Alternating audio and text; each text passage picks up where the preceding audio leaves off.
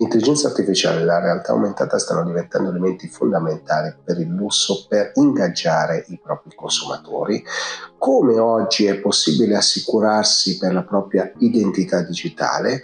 Che cosa vuol dire la compravendita con il second hand e come questo sta diventando un elemento sì di risparmio per le persone ma anche un elemento economico rilevante e poi, poi parliamo di HR, quindi di risorse umane e poi come le aziende utilizzano anche all'interno della finanza, non solo delle risorse umane, i sistemi sul cloud per avere delle applicazioni estremamente efficienti. Questi sono gli argomenti della nuova puntata del Tech Show. Ciao e benvenuti a una nuova puntata del Tech Show. Come sempre facciamo parlare i protagonisti di questo settore per capire un po' che cosa sta succedendo nel mondo del digitale. Come sempre vi invito a mettere i like, mi piace, farmi sapere cosa vi è piaciuto e cosa no e quali sono gli argomenti che volete scoprire all'interno di Late Show, eh, ma non solo, mi interessa anche un pochino capire quali sono gli argomenti che in passato vi sono piaciuti perché stiamo arrivando al termine di questa quarta stagione. Detto questo faccio anche un pochino di promozione al mio ultimo libro, no? Siamo umani con i superpoteri grazie all'intelligenza artificiale. No? Ed è un piccolo racconto su come oggi stiamo cambiando l'approccio alle cose che facciamo, quello che viviamo con i superpoteri che ci fornisce l'intelligenza artificiale che è sempre sotto i nostri polpastrelli o molto spesso possiamo addirittura interagire con la voce e lo vediamo nella formazione di testi, nella creazione di codice, di immagini e via di seguito. Poi c'è un altro libro, poi c'è un altro libro che è Virtual. Virtual racconta che cosa? Il mondo del cambiamento intorno alla spazialità, quindi il digitale entra nello spazio nostro oppure noi invadiamo uno spazio all'interno del digitale se ci muoviamo nel metaverso. No? E questo è un racconto che parla alle aziende, racconta come le aziende stanno utilizzando questo e come questa può essere una grande opportunità e non una moda come invece sembrava lo scorso anno, sta diventando un'opportunità, un'opportunità di business importante. Poi vi racconto che c'è Techie, che è la mia newsletter settimanale, vi invito ad iscrivervi in modo che insomma, possiate rimanere aggiornati su che cosa sta succedendo nel mondo del digitale, dell'intelligenza artificiale, del metaverso soprattutto, ma non solo, perché parlo del digitale a 360 gradi.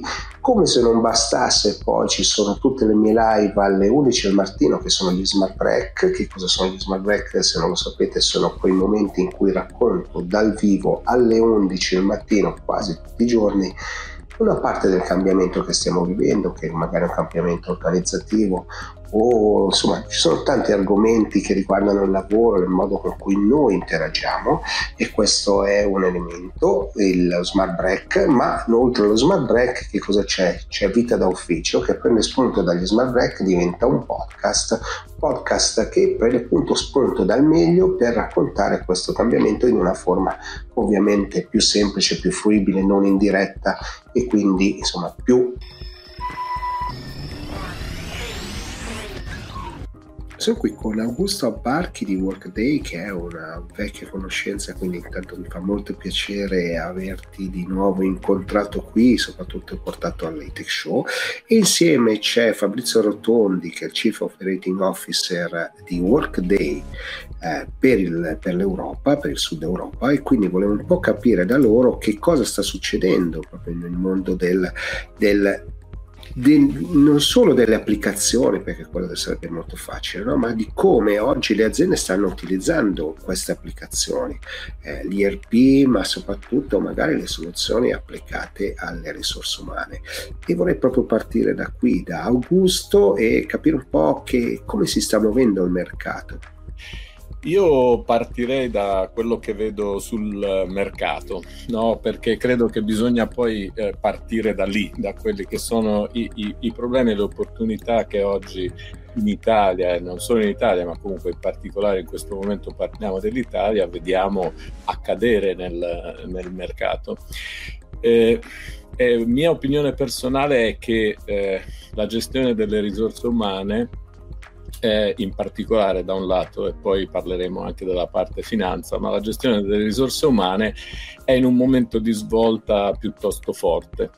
Eh, una volta la gestione delle risorse umane, così come anche gli altri processi di business, era un qualche cosa di piuttosto stabile. No? Eh, le persone venivano assunte, venivano poi eh, sviluppate all'interno dell'azienda e in maniera abbastanza determinata fin dall'inizio. No? Esistevano i piani di carriera predefinita, uno eh, sapeva più o meno dove andava a parare, nelle aziende ovviamente che avevano un'eccellente visione della, della gestione delle risorse umane e eh, questo era un po' il, il, tema fondamentalmente. Oggi ci sono dei fattori che eh, cambiano un po' eh, tutto lo scenario, eh, diversi fattori. Primo, l'instabilità, eh, diciamo così, del, del business in generale fa sì che i profili di skill che, di cui le aziende hanno bisogno eh, cambiano molto velocemente e le trasformazioni sono profonde, per cui per un'azienda progettare quali sono i profili di skill che, di cui avrà bisogno nel giro di due o tre anni è un qualche cosa che è diventato chiave per rimanere competitivi. Secondo punto che noto è che, eh, diciamo così, eh, i millennial e i giovani eh, sono, eh, in qualche modo richiedono un trattamento molto diverso. Eh, io ho un esempio di, di, un'azienda che non cito in questo momento perché eh, non, non, vorrei fare disclosure di nessun dato sensibile, di un'azienda che, dell'IT che ha, assume 10 giovani neolaureati, dopo sei mesi ne è rimasto uno, nove si sono licenziati, hanno abbandonato perché non si ritrovavano nel modo di lavorare e se non si ritrovano lasciano semplicemente. E, e questo è diventato un problema con le metodologie tradizionali. No? Una volta eh, si entrava in azienda, venivi formato, c'era tutto il tempo per farlo, c'era la pazienza anche perché era un mondo diverso. No? Io sono sono ormai un po' avanti nell'età, no? vengo da, dal mondo in cui quando si iniziava a, a sciare eh, si faceva un anno di, di, spazzaneve, poi si passava allo Stan Cristiania e poi alla fine si andava a Sci Uniti. Oggi i bambini, se non li fai andare a Sci Uniti immediatamente, eh, diciamo così, smettono, smettono, di sciare. Ecco, questa è una metafora di quello che sta succedendo anche nel mondo del business. I giovani chiedono un engagement, chiedono di occuparsi immediatamente di tematiche interessanti per loro e che gli danno la sensazione di stare crescendo eh, velocemente e che questa crescita è monitorata e apprezzata dall'azienda per la quale lavorano. E quindi la maniera con cui ingaggiare le persone deve essere conseguente e quindi molto più moderna di quello che era una volta. Un altro tema che secondo me è molto importante è quello dell'employee engagement. Eh, tu avrai visto che eh, è uscito il rapporto Gallup sullo stato del mondo del lavoro e nella classifica dell'employee engagement, che significa quanto le persone si sentono ingaggiate eh, effettivamente eh, nella missione eh, dell'azienda, l'Italia occupa eh, l'ultimo posto, il penultimo è la Francia in tutta, in tutta Europa, eh, con un employee engagement del 4%. Vuol dire che il 96% delle persone che lavorano oggi, se gli viene chiesto sei felice, ti senti importante per l'azienda per cui lavori, rispondono non tanto. Ecco. E, e, questo è un grosso problema perché l'engagement, cioè quanto ci si sente coinvolti, è grandissima parte della motivazione che le persone hanno a dare il meglio per l'azienda per cui lavorano. E quindi questo significa poter lavorare in una maniera diversa, e che passa anche dagli strumenti. Oggi nella vita privata le persone facilmente col telefono eh, comprano cose che ricevono a casa il giorno dopo, eh, navigano nei social, interagiscono e fanno operazioni che si aspettano di trovare poi anche nel mondo del lavoro. E quindi l'ingresso della tecnologia nel mondo del lavoro è essenziale, soprattutto per quello che dicevo prima, per ritenere i talenti, soprattutto quelli giovani. È una mia battaglia, no? Che poi chiamiamo sempre talenti, poi in realtà alla fine sono risorse importanti no? per le aziende, no? E quindi eh, cioè, se manca una risorsa manca tanto? Molto spesso nelle piccole poi eh, diventa un problema enorme, ma anche per le grandi aziende, diventa un problema. Ci ha raccontato giustamente uno scenario di mercato, questa è una cosa mi fa molto piacere, però così magari coinvolgo Fabrizio eh, per entrare un po' nel merito, no? perché poi le soluzioni eh, alla fine vanno a misurare capire che cosa succede no? all'interno delle aziende e, Workday lavora proprio su questo. Eh, corretto, eh, ti ringrazio intanto per la domanda, volevo collegarmi a quello che Augusto ha citato precedentemente e che hai citato anche tu, che si chiamano talenti, ma poi sono le persone che fanno la differenza nel nostro business, nel portare risultati eh, e successo della nostra azienda o anche nella nostra carriera, della nostra vita. Come riuscire a legare questi due fattori, eh, la retention e anche la visibilità delle skills che sono a disposizione in azienda per riuscire ad avere un maggiore win rate eh, oppure una crescita delle revenue, è il problema chiave. E, e a partire dal fatto di avere visibilità di queste skills all'interno dell'azienda, eh, noi con, abbiamo già fatto vari progetti, uno per esempio con PwC a livello mondiale, in cui riusciamo con tutti i dati che abbiamo, eh, a, a, diciamo che, che, circondano la persona, eh, a riuscire anche ad associare delle skills alla persona ma anche al ruolo, in modo da avere una matrice di skills poi a disposizione del management aziendale per essere più efficace nel loro go to market. Un esempio, per esempio, di quello che sta facendo PwC, ehm, poniamo il classico caso, abbiamo, eh, dobbiamo vincere un progetto, dobbiamo eh, eh, posizionare le risorse giuste per avere il maggiore chance di vittoria contro la competition, il progetto riguarda delle forti skills di project management eh, o per esempio eh, riguarda una certa regolamentazione, una GDPR e vogliamo avere l'esperto di questa eh, materia, come riusciamo a identificare la persona giusta? Dovremmo confrontare con le skills, ma non è sufficiente, dovremmo anche confrontare come queste skills e questa persona le ha utilizzate per avere un maggiore win rate. Tutti questi dati vanno raccolti e si identifica la persona che magari è localizzata in giro per l'Italia e si può staffare su un progetto nella parte opposta dell'Italia e essere, eh, massimizzare le chance di vittoria. Per avere questo ci vuole un dettaglio specifico della conoscenza di tutte le persone. Oltretutto in questa materia cerchiamo di utilizzare delle nuove tecnologie come l'artificial intelligence, come il machine learning, in cui si cerca di fare un lavoro predittivo eh, si cerca Anche di capire. sarei arrivato subito lì, mi hai anticipato, no? nel senso che voi che operate in questi segmenti, no? la, la, finanza, voi avete queste applicazioni che sono estremamente, eh, sempre state molto attente no? a questi ambiti, Ovviamente arrivata l'intelligenza artificiale, il machine learning, una quantità di dati a disposizione infinita, questo cambia no? il, il, paradigma piano piano no? e, e, quindi bisogna subito correre e cercare di capire come massimizzare poi i risultati per i clienti, perché poi alla fine è, il vostro è uno strumento che è messo a disposizione del cliente. Corretto, è, è esattamente quello. E sostanzialmente io tra l'altro uh, più di vent'anni fa uh, feci una, una, tesi di laurea sulle reti neurali, che era ciò che cercava di anticipare il machine learning. Si basava su una, una, mole di dati che andava a, a, essere digerita, in cui si creavano dei pattern di questi dati e poi si creava la, il, un algoritmo predittivo uh, sul futuro. Qual è la differenza? Cosa fa la differenza nell'efficacia di un machine learning o di una tecnologia? La differenza è la qualità del database che c'è dietro. Eh, se non abbiamo un database che ci possa far generare degli algoritmi che siano il più possibile predittivi sul futuro, eh, abbiamo un problema. E per fortuna Workday nel campo HR, ma anche finance, si basa su una customer base di 10.000 clienti, eh, che, i quali possono fare l'opt-in sul, sul, dare a disposizione i dati per il machine learning artificial intelligence e abbiamo circa il 50% che hanno fatto opt-in. Quindi abbiamo 5.000 clienti, ma soprattutto sono clienti in un public cloud che sono confrontabili.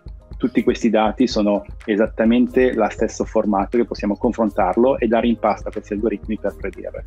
Si basa su 16 milioni di persone e circa 3,1 miliardi di dati giornalieri che arrivano nel sistema.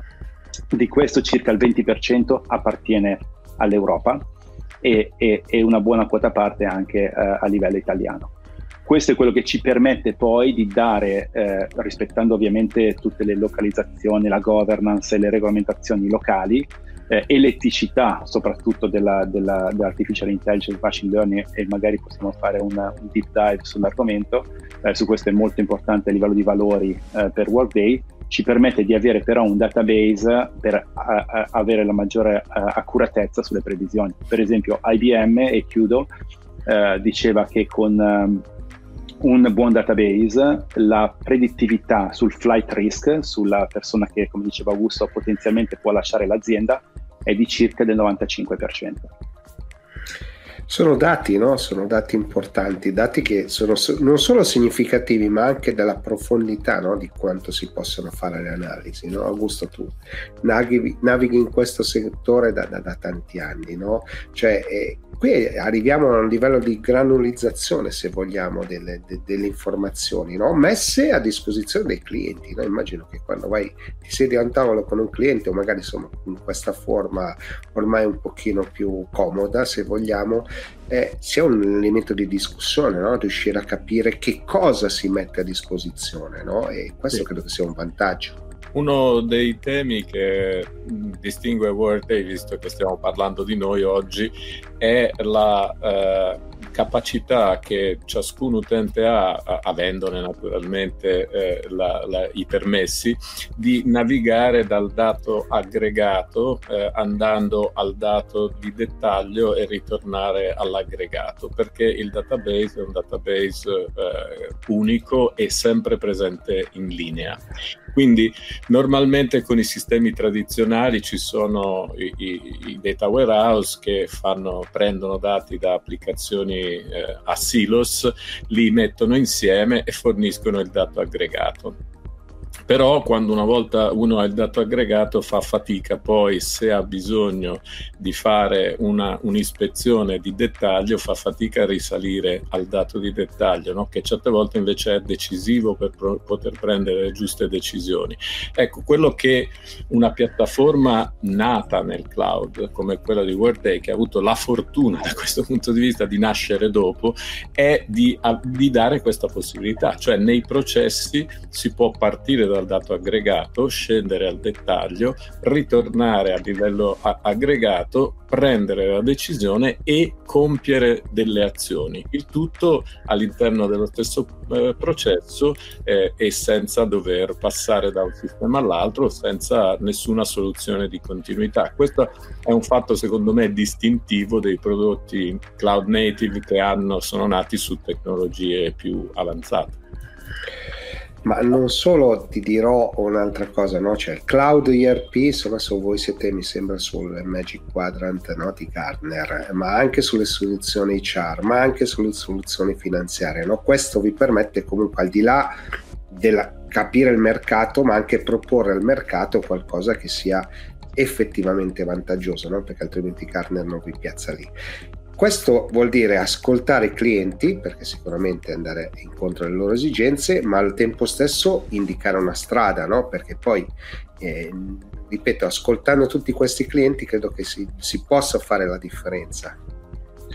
Se posso magari citare uh, un, uh, un, aneddoto uh, dell'ascoltare i clienti e ho in mente la storia di Netflix che eh, si rifà esattamente a quello che hai detto Gigi. Uh, Netflix nacque nel 97 eh, da Reed e Mark, che erano i due fondatori, che hanno affittato in, block, in un blockbuster eh, Apollo 13, e dopodiché eh, hanno, sono dimenticati di riportarlo e hanno ricevuto una, una fee e una, una, penalizzazione a livello di pagamento per, il, uh, per averlo riportato tardi. Da lì loro hanno detto adesso noi fondiamo una nuova azienda con uh, flat fee, cioè pagheremo uh, solo un, un, fisso e potrai tenere il, il tuo CD per quanto vuoi. Dopodiché questa azienda si è evoluta e sono stati i primi, come noi ben sappiamo, nel 2007 a iniziare la piattaforma streaming ma c'era un passaggio, di, una trasformazione di business dal affittare CD al creare la formazione stream, la, la, la, uh, i contenuti in streaming. E questa era una trasformazione anche delle skills aziendali. E hanno utilizzato Workday per fare questa trasformazione in una co-innovation uh, con noi. Io infatti ho parlato recentemente con Sergio Ezama, il CHRO uh, eh, di Netflix, e mi spiegava come questo era stato critico, l'utilizzo della, della piattaforma Workday per fare anche un change management in funzione del cambiamento di business. Nel 2013 poi hanno iniziato anche a produrre uh, nuove serie e per la produzione dovevano creare un PNL specifico per ogni nuova produzione e hanno utilizzato Finance, hanno comprato Finance, hanno fatto una, una co-development con noi sulla, sul lato Finance per creare una, un modello che fosse facilmente replicabile e in, in, pochi clic creasse tutte le dinamiche di un PNL per eh, la produzione per verificare poi quando andava live le revenue associate ai costi e la profittabilità per ogni singola serie. Eh, quindi questi sono due esempi che si rifanno a quello che hai citato di all'ascolto dei clienti, la sviluppo insieme e il fornire il più possibile una tecnologia al servizio del loro business. Allora, mi, hai, mi, avete dato un sacco di informazioni, un sacco di idee, un sacco di suggerimenti, però l'ultima domanda la devo fare su cosa vi aspettate da qui, da questo momento in poi, no? nel senso che veramente le opportunità che ci sono anche con l'intelligenza artificiale generativa, no? di poter interrogare, quindi usare sistemi sempre più vicini a noi, no? e quindi magari meno click ma più interrogazioni. No? Questo cambierà ovviamente eh, un po' anche le cose per, per i manager che avranno un'opportunità nuova. No? Quello che ci si aspetta, poi lascio a Fabrizio naturalmente integrare, è che eh, il modo di lavorare cambi eh, sia molto più focalizzato sulle attività a valore perché c'è un grandissimo risparmio di tempo sulle attività a basso valore che possono essere eseguite in modo automatico. Questa è una trasformazione profonda eh, e che eh, da alcuni è vista negativamente dicendo le persone perderanno il lavoro, in realtà quella che è l'opportunità che tutti noi abbiamo è che, di far sì che il lavoro sia un qualche cosa di molto più interessante e intelligente perché ci possiamo focalizzare focalizzare finalmente sulle attività dove l'apporto umano è decisivo e diminuire drasticamente, quasi azzerare le attività a basso valore e diciamo così di carattere più amministrativo e, e, e, e di, di, di livello basso in sostanza. Assolutamente. Fabrizio? Eh, a mio parere vorrei tornare un attimo su quello che, su, da cui avevamo iniziato, sullo skills, e stavo guardando recentemente dei, delle statistiche che hanno presentato al World Economic Forum, in cui si diceva che la, ehm, si stimava delle, qual è la percentuale delle core skills nostri, delle nostre eh, delle persone cambierà nei prossimi cinque anni. Pre-Covid eh, la stima del cambiamento era circa del 42%. Covid eh, ha rivoluzionato e siamo arrivati a quasi al 60%. Che cosa significa? Che mentre prima le core skills più eh, diciamo, valutate erano le skills analitiche, le skills di creatività, dopo il Covid le skills sono diventate quelle di flessibilità, resilienza, capacità di lavorare in situazioni non strutturate, eccetera, eccetera. Eh, abbiamo visto come certe situazioni, certe variabili esogene eh, possono accelerare i cambiamenti e, e, questo è un passo che il Covid ha portato all'estremo, ma che abbiamo visto crescere negli ultimi 10 o 20 anni. Eh, quindi secondo me la chiave in questo momento è prepararsi al futuro. Eh, io sono appassionato di ESG, Diversity and Inclusion, e su quell'ambito lì ancora non c'è una regolamentazione molto chiara, soprattutto sulla parte di environment. Eh, c'è magari sulla diversity and inclusion, ma sull'environment, sulla biodiversità, di come, qual è il nostro impatto sulla biodiversità, non c'è nulla. Eh, quindi, ma arriverà, arriverà a brevissimo. Essere capaci oggi di prepararsi con una buona, ehm, eh, una solida base che può fornire appunto un sistema come Workday, ERP, ed è questo il motivo per cui siamo nel leading quadrant di, Gua- di Gartner, Uh, per il futuro, perché se domani iniziano a chiederti dopo due mesi uh, vorrei avere il tuo impatto sulla biodiversità, vorrei avere nuovi dati sulla diversity and inclusion, uh, sulla lo, eh, localizzati a livello geografico per tipologia di, eh, di persone. Dovrai essere preparato ad avere già un database ben organizzato per cui in un paio di clic riesci a, a, a essere compliant con, con questa nuova uh, richiesta. Quindi secondo me ad oggi la preparazione sul cambiamento è quella critica e avere una buona uh, base, una buona, uh, delle fondamenta solide è assolutamente assolut-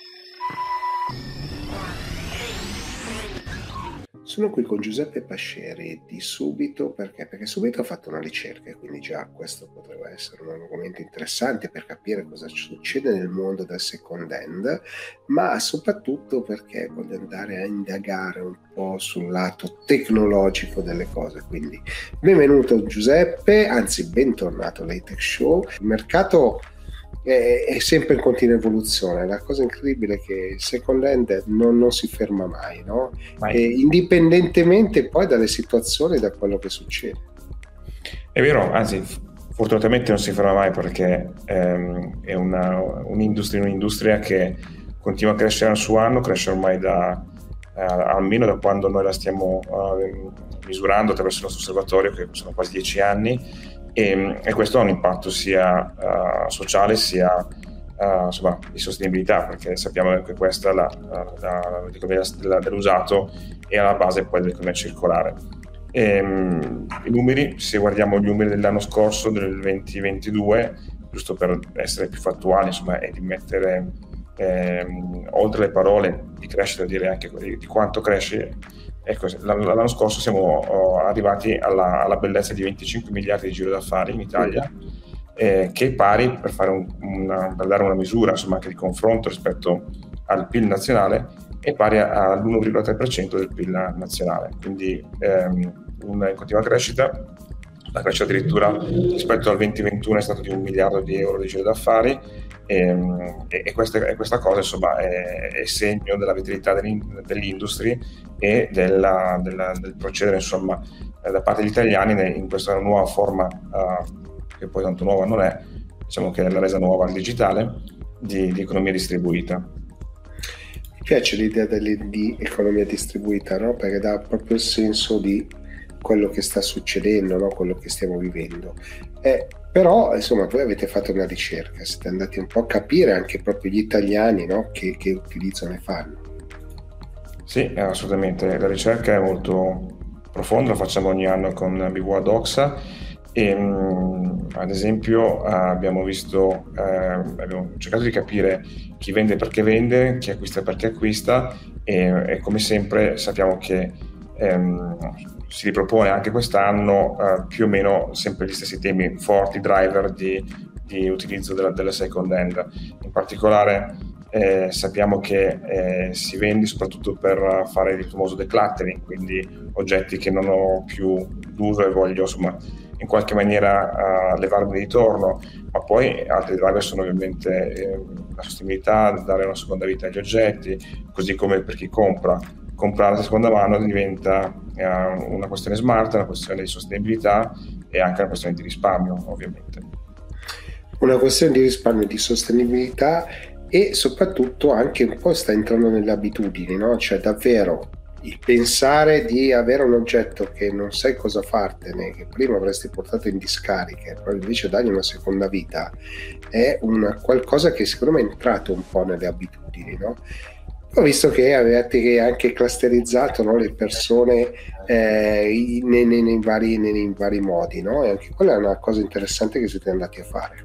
Sì, abbiamo creato delle personas, ovvero della, dei profili tipici che utilizzano um, l'economia della second hand, insomma, dell'usato e utilizzano anche subito. Eh, queste cinque personas, eh, se ne cito qualcuno, sono l'ingegnoso uh, oppure la la smart chic um, e, e l'utilitarista, insomma sono delle, delle, dei profili che... Tu sappi che io mi ci infilo in quasi tutti questi profili, eh? quello che fa il compratore eh, seriale, però quello che ha le cose prima, quindi in anticipo perché vuol vedere, però anche quello che insomma sta attento a, alle cose, quindi veramente la cosa incredibile che poi un pochino ci si rispecchia in questi queste figure. Sì, infatti, infatti è, è, vero che magari siamo in maniera prevalente in una di queste figure, ma poi siamo anche un pochettino più uh, trasfigura, diciamolo così. Insomma, di fatto eh, a volte ti rendi conto che cerchi l'oggetto unico, quindi sei un po' uno smart chic, oppure sei l'ingegnoso e quindi che in qualche maniera um, eh, pensi di comprare o vendere qualcosa e, e, ti rivolgi a questa cosa per poter utilizzare in maniera specifica no, nel, tuo, nel, tuo, contesto. Quindi eh, sono figure che ovviamente non sono legate eh, fisicamente a, a, dei cluster di persone. Diciamo che un po' tutti noi ci rispecchiamo in, in, in, queste, in queste, queste, fasi ehm, e quindi è molto divertente poi vedere come queste eh, cinque figure in qualche maniera poi coprono di fatto un pochettino la società e, e l'utilizzo che se ne fa. Eh sì, perché poi noi siamo comp- allora, come al lavoro, no? abbiamo dei ruoli, nella stessa cosa viviamo nei ruoli no? anche nella vita privata, no? cioè una parte sono genitore, da un'altra parte sono invece quello che va a fare la spesa, Esatto. Dall'altra parte sono quello che però va a cercare l'oggetto multiruolo. Eh, e per cui ogni volta no, abbiamo un ruolo diverso e capacità diverse anche magari di spesa, eh, perché da una parte sei più risparmioso, dall'altra invece sei più parsimonioso. No? Anche questo è un altro aspetto interessante a livello sociale okay. eh, o sociologico forse. Eh, invece volevo farti una domanda, no? La piattaforma comunque continua a crescere. Quanto conta il mobile oggi? Ah beh, il mobile diventa sempre più predominante. Oggi per noi rappresenta quasi il 90% insomma, dell'utilizzo di, di subito il, il, il, web inteso come desktop, quindi da, da un computer, è intorno all'11-11,5%. Il resto è, è, mobile app sia per due, insomma, per Android che per iOS, sia mobile web. Eh, l'anno scorso, ad esempio, eh, solo nel, nel 2022, perdon, sono state scaricate 6,6 milioni di volte le nostre app, quindi significa che eh, insomma più o meno quasi tutti gli italiani eh, ce l'hanno insomma, sul telefono oggi. Ehm, pesa molto e soprattutto pesa molto nelle nuove generazioni, perché sappiamo che la famosa Gen Z eh, o generazione Z in qualche maniera ehm, non veramente non è multicanale, cioè il web è un po' vecchiotto insomma, per questa generazione, quindi avere la l'app che funziona bene, che come diciamo noi è lovable e che permette di fare al meglio eh, lo scopo per cui è stata disegnata, diventa un fattore determinante anche per avvicinare questa generazione alla, al nostro mondo e al mondo della, della second hand. Abbiamo già chiacchierato no, su quello che è l'evoluzione, no? perché voi insomma, fate parte di un gruppo che fa tante cose, no? quindi siete sempre un pochino sui trend e, e giustamente andate anche un po' a cercarli. No? Eh, la domanda poi a questo punto è, ma cavolo, vostra ricerca e sviluppo, da quanto, cioè in quanto tempo mette a terra un progetto da quando lo, lo pensa? Ma ehm, allora, dipende ovviamente dalla, dall'entità del progetto. Noi abbiamo eh, progetti che sono eh, dei veri e propri cambi di paradigma, come ad esempio ehm, eh, lo è stato l'anno scorso l'introduzione di tutto subito, ovvero poter acquistare e vendere direttamente online tra privati attraverso la piattaforma con o il wallet privato. Wallet Però quello lì era complesso non solo per la creazione dell'app, ma per tutti i processi no, collegati. Mm. Quindi lì era incastrare all'interno una, della piattaforma una serie di cose. No? Quindi lì immagino che veramente, a parte che era una questione strategica e quindi immagino che l'impegno sia stato profuso in una maniera particolare, no? però ci sono dei miglioramenti costanti della piattaforma. Sì, no? sì, sì. Usate, immagino, l'agile, per cui come tipo Assolutamente sì. Però poi no, state tantissimo. Siamo un'azienda totalmente agile, è tutto infatti è vero, facciamo tantissimo e noi crediamo nel costante miglioramento, costante miglioramento perpetuo. Eh, la nostra continuous integration, eh, così come si chiama eh, oggi, insomma, eh, ci permette di rilasciare in produzione sia sulle app che sul web anche un centinaio di volte al giorno. E che cosa? Micro o macro uh, caratteristiche che sono studiate intorno agli utenti, siamo totalmente eh, user centric ehm, e, e, queste feature, queste caratteristiche vengono studiate, messe magari in A-B test eh, per comprendere se effettivamente gli utenti poi sono uh, così attenti a queste caratteristiche come noi le abbiamo pensate, se mai reiteriamo e le modifichiamo e abbiamo un ciclo continuo di miglioramento e quindi il prodotto anche in quello che fa, in caratteristiche note, continua a migliorare in qualità, in processi e tutto il resto, ma anche le nuove caratteristiche continuano a essere introdotte con un getto continuo. Siamo una delle diciamo, rare ma poche aziende in Italia che lavora veramente in questo contesto con questi rate insomma, di trasformazione della, della piattaforma.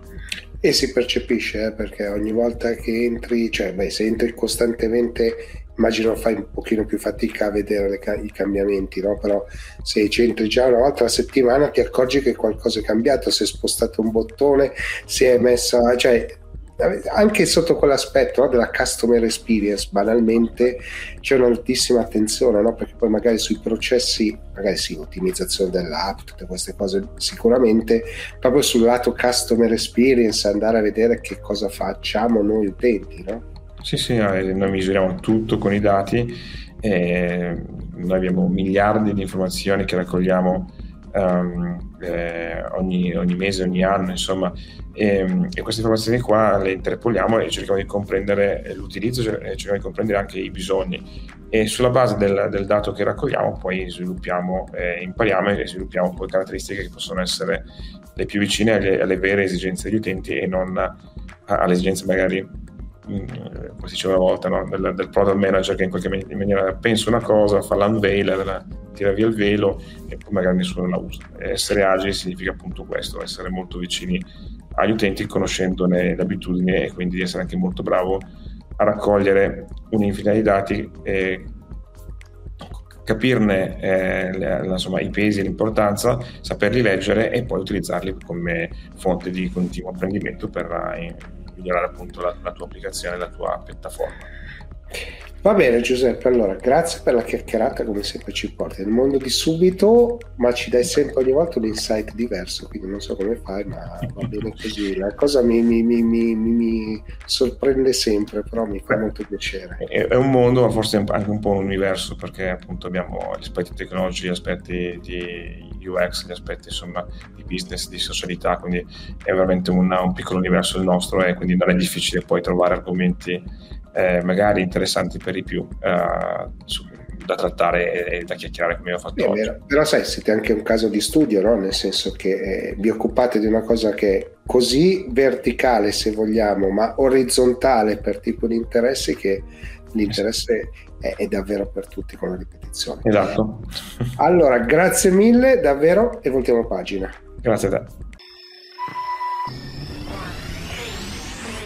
Quando parliamo di realtà aumentata, quando parliamo di come i brand interagiscono con la realtà aumentata, abbiamo sempre tanti esempi. No? In questa settimana ho incontrato Jeffrey Perez che per Snap, quindi per Snapchat, si occupa di tutti i rapporti con i brand del lusso, quindi di tutto questo segmento e con lui ho voluto un po' capire che cosa sta succedendo nel mondo proprio della comunicazione, come oggi le aziende stanno davvero sfruttando la realtà aumentata. So there there are many ways for brands to engage with uh, you know augmented reality and and the Snapchatters.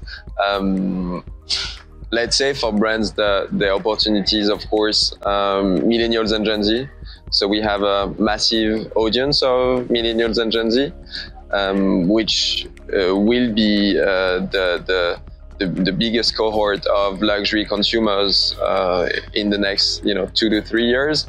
So they will represent more than 70% of, of luxury buyers in, in, in by 2026 so there's a big opportunity for brands to tap into that audience on snapchat uh, today. Um, there's also you know those generation have been uh, growing and, and aging up with new tools. And those tools, uh, some of those tools are, of course, you know, video and, and consumption of those uh, um, stories, but also augmented reality. Uh, those uh, new generations were, were born kind of with a smartphone in their hands, and they've been using augmented reality on Snapchat for almost a decade now. Um, and with augmented reality, they could uh, explore you know a, a brand's heritage, a brand's story, but also try on those those products, whether it's a watch, whether it's a you know a, um, a, a pair of sneakers, uh, glasses, eyewear, etc. So there's also a big opportunity for brands to to innovate and to create tools that the new generations are engaging with uh, daily. And uh, this is good for uh, big brands and small brands. So yes, yeah, yeah, of course. I mean, I mean, if you look at uh, the software, uh, you know, we use and and creative studios use and brands use to create augmented reality experience, uh, the software is called Lens Studio and it's free. So anyone who you know knows a bit of creating 3D or or you know there's a lot of templates. So um, for those uh, who, who, know, um, they can they can definitely do it. You know, it's free, so it's available to, to small, medium, and, and big brands. In fondo sembra qualcosa per, solo per le grandi aziende, no? però in realtà ci sono tanti brand, anche piccoli, eh, che possono sfruttare, ma, ma, come possono fare? Yes, of course. Today you could do it on, you know, on Snapchat uh, because we have 250 million people who engage with augmented reality. Uh, but you can also do it off Snapchat on brands' websites, on brands' applications. Um, and you know you can navigate on the brand's website and try on a pair of sneakers without leaving the brand's website um, and trying them them on while you are browsing onto onto their website. Uh, so yeah, that's that's very exciting, and that's a new entity that we've announced recently that is called Augmented Reality Enterprise Services, where you could use you know the the the decade of innovation of Snap in augmented reality directly on your website, app, or even in store with augmented reality mirrors.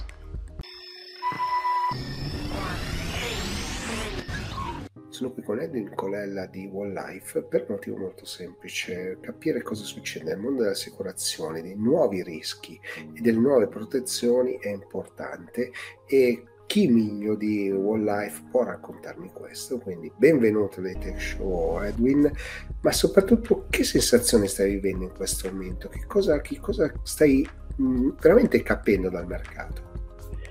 Beh, dal punto di vista dell'innovazione tecnologica, eh, sicuramente c'è quello che direbbero gli inglesi un hype abbastanza importante, eh, nel senso che questa trasformazione digitale trova sempre nuovi stimoli per andare al passo successivo. Gli strumenti di intelligenza artificiale, machine learning, le tecnologie, i processi, gli algoritmi sono strumenti che tuttavia esistono già da diversi anni, il modo con il quale hanno subito un'accelerazione, soprattutto legata alla parte verbale, quindi alla parte di eh, contenuti scritti e contenuti parlati, è sicuramente un elemento significativo. Tuttavia la potenza di questi strumenti è anche quella invisibile, quella che noi non riusciamo a vedere e questo comporta secondo me degli effetti abbastanza evidenti. Il primo, disorientamento eh, tra gli addetti ai lavori, perché comunque c'è eh, la necessità di adeguare, aggiornare e trasformare quelli che sono gli strumenti attuali, sia offerti ai propri clienti, sia utilizzati nei processi interni o nei processi, chiamiamoli legacy, delle aziende.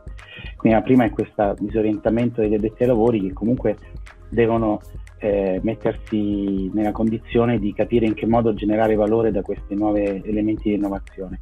E dall'altra parte per il consumatore, per gli utenti, per tutti noi, eh, perché cambiamo alcune delle nostre abitudini, eh, le trasformiamo ulteriormente, passiamo eh, di nuovo da un passaggio diciamo, di, di, quotidianità che prima era molto basato su, prima parlo ormai di 15-20 anni fa, su quelli che potevano essere testi scritti e da un'altra parte fonti eh, standard e abbastanza distribuite ma eh, diciamo conosciute a strumenti che poi sono sempre più diventati motori di ricerca, no?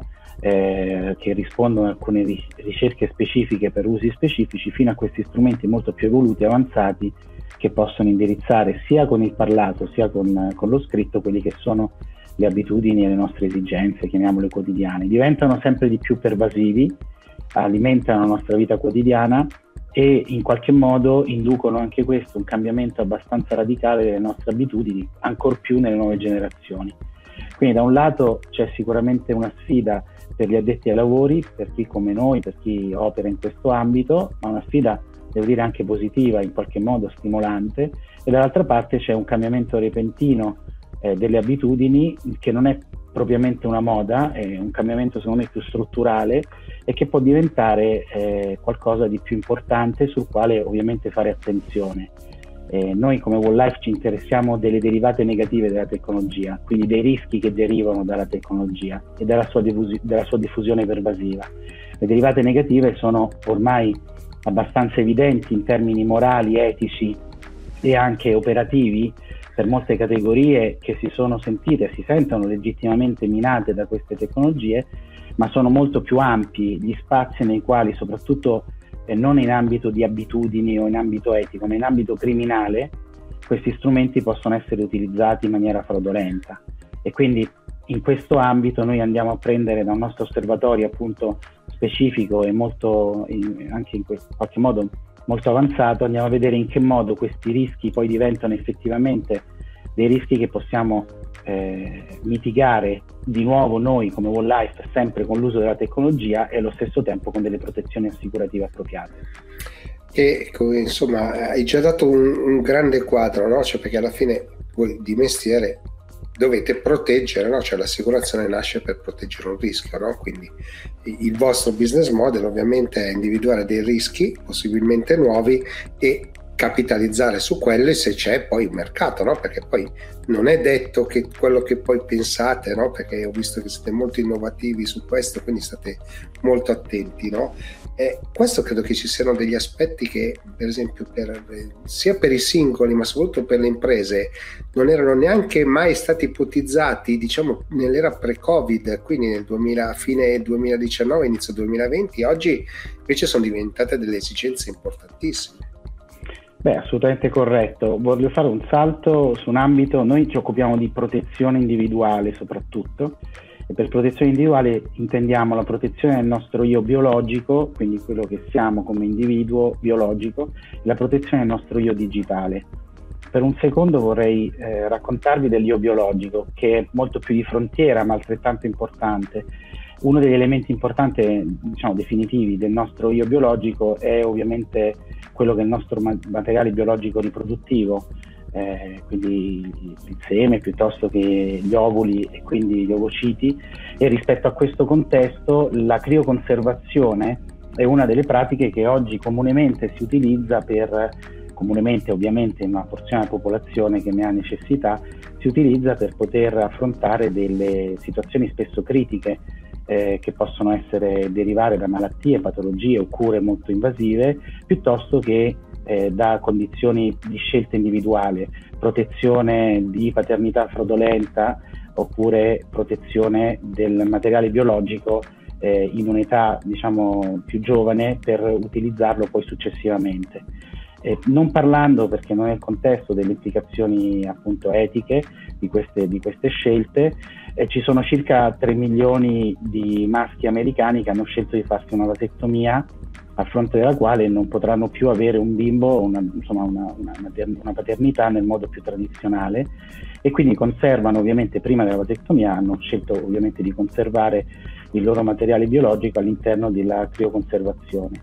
Il furto di questo materiale biologico è una derivata negativa di quelle che sono eh, diciamo, le condizioni per le quali l'individuo sceglie di prima conservare e poi effettuare la vasectomia. Quindi se da un lato si vuole proteggere ad esempio dalla paternità fraudolenta, dall'altro apre lo spazio a nuovi rischi. È lì che entra Wall Life per cercare di individuare quali sono le modalità per proteggere sia con la tecnologia sia con delle polizze assicurative questi rischi nuovi che emergono da queste condizioni è diffuso abbastanza, 3 milioni di maschi americani si sommano a tutti gli individui, uomini e donne che anche in Europa e in Italia conservano, crioconservano il loro materiale biologico. È un numero che può essere associato all'intera popolazione? No, però c'è sicuramente un trend abbastanza rilevante nel quale questa, eh, diciamo, questa condizione in cui la tecnologia aiuta gli individui a eh, effettuare alcune scelte eh, apre gli spazi a nuovi rischi. Nell'ambito dell'identità digitale quello che vediamo è che mentre l'identità biologica è unica, è concentrata diciamo, nel nostro individuo, più il materiale biologico andiamo a conservare nelle banche di crioconservazione, quella dell'entità digitale è distribuita. Le nostre credenziali, molteplici, direi centinaia di credenziali, sono distribuite in sistemi server cloud dei quali noi non abbiamo alcuna conoscenza e consapevolezza, sono distribuite nell'intero pianeta al di là delle regole imposte le, correttamente secondo me dal GDPR che devono essere eh, seguite e seguono tutte le aziende, la maggior parte delle aziende e tutte le aziende oneste, ci sono comunque delle implicazioni delle, che sono fuori dal nostro controllo. Sapere dove sono i nostri dati in un preciso momento, di, di, tutti i siti dove ci siamo registrati, anche quelli dove non ci siamo registrati che diciamo conservano tracce, eh, è assolutamente impossibile. E esprimere un consenso o una richiesta di diritto all'oblio è assolutamente una, una, sfida epocale per un individuo, ancora di più se questo dovesse accadere dopo la sua morte, perché ovviamente diventa ancora più difficile. E nella quotidianità questo fatto lo incontriamo su come i criminali utilizzano in maniera impropria questa distribuzione della nostra identità digitale, queste molteplici identità digitali. Direbbe Pirandello non più una e nessuna, ma una e centomila e quindi eh, i criminali lo utilizzano per attacchi che, diciamo, di hacking in generale, possono essere phishing, possono essere furto delle stesse credenziali, possono essere siti finti nei quali vengono raccolti dei dati nostri, possono essere quelle tecnologie di man in the middle che consentono a una persona esperta di ascoltare le nostre azioni e attività su una rete wifi aperta magari e poco protetta per poi utilizzare in maniera fraudolenta quelle stesse credenziali. O possono essere una telefonata di un criminale che spacciandosi per la nostra banca o il nostro emittente della carta di credito ci chiede le credenziali e noi presi un po' dal panico rispondiamo. Eh, quindi rispetto a queste condizioni eh, quelli che noi dobbiamo offrire come protezione sono delle soluzioni tecnologiche in grado di mitigare questi rischi prima che avvenga il reato. E noi abbiamo un'app che oggi è possibile scaricare gratuitamente dagli store, registrarsi, attivare per tre mesi assolutamente in maniera gratuita questi strumenti di protezione anti-malware, anti-phishing, anti-sniffing e così via, con circa 60 rischi che copriamo. Dall'altra parte, nel caso diciamo, terribile di una un furto di identità che possa, che, possa, che derivi eh, da un criminale e che dall'altra parte porti a un danno economico, rimborsiamo il danno economico, o che, che comporti ad esempio un atto di cyberbullismo o un furto che porta poi a quelli che sono un danno reputazionale online, andiamo a mitigare anche questi effetti. Quindi questo è un po' eh, diciamo l'ambito. Quello che abbiamo fatto dal punto di vista tecnologico è brevettare un modello matematico altrettanto interessante perché basato su ovviamente modelli di apprendimento in machine learning che riesce a identificare il comportamento dell'individuo utilizzando il proprio telefonino in maniera assolutamente nel rispetto della privacy, completamente localmente, quindi il, il behavior context viene salvato localmente nel telefono e nel caso in cui l'algoritmo dovesse individuare un comportamento anomalo c'è una sorta di triggering, no? come dicono appunto i tecnici, che fa partire delle informazioni nello stesso telefono oppure via mail o un contatto d'emergenza, il che significa che la persona in qualche modo sa che o il telefono è stato rubato e sta in quel momento è stato utilizzato, sta per essere utilizzato da qualcun altro, oppure lasciato un momento al ristorante o in ufficio, qualcuno se ne è impossessato e quindi stare attento a quello che potrebbe essere fatto, oppure eh, in qualche modo sa che c'è qualche cosa che sta accadendo di diverso rispetto al suo comportamento individuale e può prendere le necessarie precauzioni. Questo algoritmo molto potente appunto è stato sviluppato eh, con modelli matematici che si basano sul machine learning e che permettono l'individuazione del comportamento dell'utente. Questo è un po' diciamo per andare a bilanciare no? quelli che sono gli elementi di innovazione e, e, i rischi conseguenti, dei quali, scusami aggiungo una cosa Gigi, le fasce più colpite sono quelle che noi definiamo le, le, fasce più deboli dal punto di vista della protezione e sono distribuite ovviamente in maniera forte nei più giovani e nei più anziani o le persone che hanno bisogno di caring, no? di assistenza e di aiuto. E queste persone un po' più grandi di età, un po' più adulte, che hanno la nostra età, eh, sono molto più disponibili a accettare una protezione assicurativa o comunque degli strumenti di protezione, cioè hanno la maturità e la sensibilità per capire che c'è un rischio nuovo e come deve essere gestito e protetto. I più giovani invece da una ricerca che abbiamo condotto con Nando Pagnancelli e Ipsos evidenziano una minore propensione a questa protezione, non che non vedano i rischi, ma sono meno disposti a questa protezione. Quindi c'è infine un elemento importante che è quello dell'informazione e noi l'abbiamo trasformato in un gaming che c'è all'interno dell'app, un gioco che consente agli utenti di poter sfidare la propria conoscenza e la propria livello di informazione per capire dove stanno le trappole che i criminali ci, ci mettono lungo la nostra quotidianità.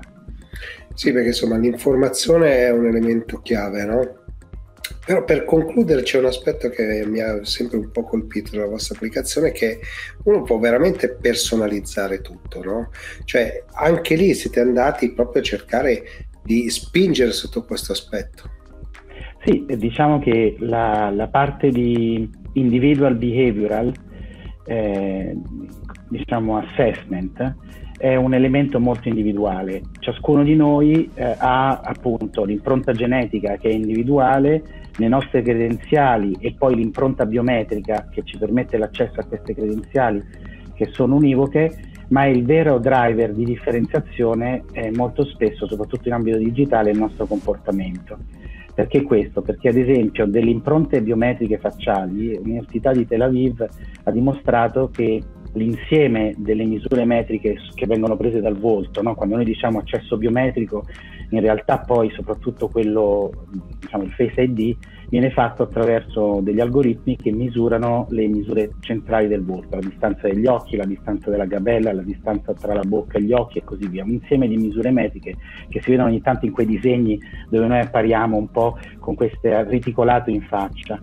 Queste misure metriche possono essere ricondotte a dei modelli, un numero molto limitato di circa una cinquantina di modelli più o meno e che in alcuni casi possono essere ridotti a meno di una decina, per le quali sostanzialmente queste misure metriche si assomigliano e quindi una, un furto di questo accesso sicuramente eh, è abbastanza probabile rispetto ad altri sistemi che riconoscono invece il comportamento dell'individuo. Quindi siamo andati ad aggiungere a quelle che sono protezioni assolutamente solide, anche quelle proposte da istituti di credito, emissioni, emittenti di carte di credito, e che hanno un grandissimo valore ovviamente, un ulteriore elemento che è quello del comportamento individuale, quindi personalizzato sul singolo individuo.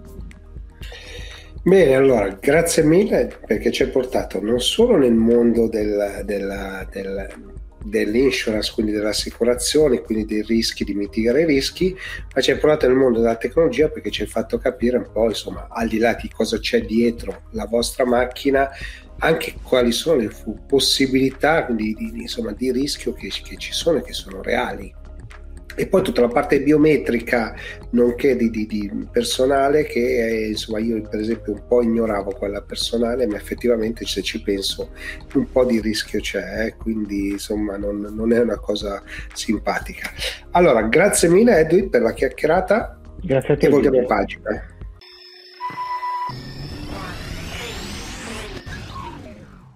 Siamo giunti al termine anche di questa puntata del Tech Show, come sempre abbiamo raccontato il mondo della tecnologia, facendo parlare i protagonisti, quindi coloro che tutti i giorni si confrontano su questi temi e cercano di capire e spiegarci che cosa sta succedendo.